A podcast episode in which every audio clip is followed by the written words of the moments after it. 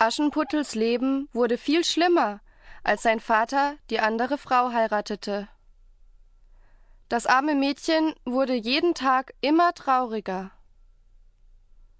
Als der Vater von einer Reise zurückkam, brachte er den Stiefschwestern die schönsten Kleider, Perlen und Edelsteine mit.